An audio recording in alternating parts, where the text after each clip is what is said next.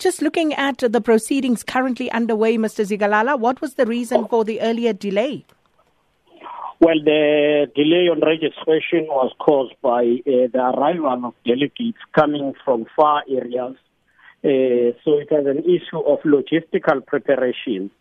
But if I may also put issues correctly, the conference is not going to be in Moses Mabhida Stadium.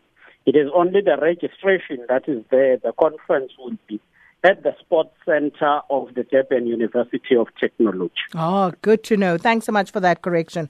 Um, Mr. Zikalala, uh, uh, we know that uh, previously we had uh, the proceedings halted uh, through court action. So are all the structures and all the factions within the ANC in the province, are they all now represented, present and ready to go? All of us are ready and we have accepted uh, the preparations including the process led by the National Dispute Resolution Team uh, of trying to address those concerns you have referred to. And we have a plan, we had a plan and the National Dispute Resolution Committee dealt with those issues to the satisfaction of all of us who are members of the ANC. And I believe especially the regions as well as delegates uh, are more ready uh, for the conference. And uh, as we understand, it seems as though uh, both uh, factions, and uh, two have been identified at this stage, have uh, put your name forward for chairperson. How does that make you feel, given that that is, there's at least this that they are united?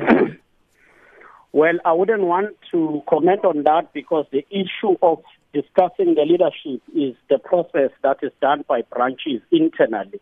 But I would want to confirm that uh, our approach is to ensure that we emerge from this conference with a leadership embraced by all members of the ANC and all the delegates, not with a one-sided leadership, which we normally call the state politics.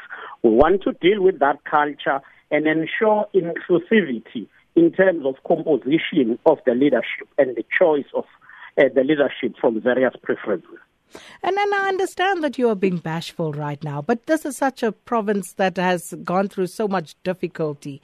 And uh, surely, you know, I, know you talk about the processes that still need to be undergone and so on and so forth. But given that they are showing faith in your leadership, uh, Mr. Zikalala, um, eh, the pressure, do you feel any pressure that comes along with that? Well, the pressure to lead the ANC in KwaZulu Natal will be great, will be will be huge, because that means working hard on the issue of unity in a more dedicated and honest manner, and ensure that we inculcate that culture of accepting each other, working uh, within the structures and programs of the ANC, irrespective of who we support at a particular time. And I think we will try our best as the leaders in the province to ensure that we build unity in an honest uh, and genuine way. But also, this means trying our best to ensure that we save the structures.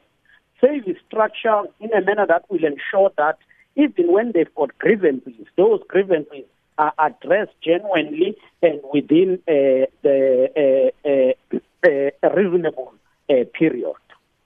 And uh, just uh, as we round this up, uh, Mr. Zikalala, uh, can you confirm for us if uh, President Cyril Ramaphosa uh, is expected to address delegates this afternoon?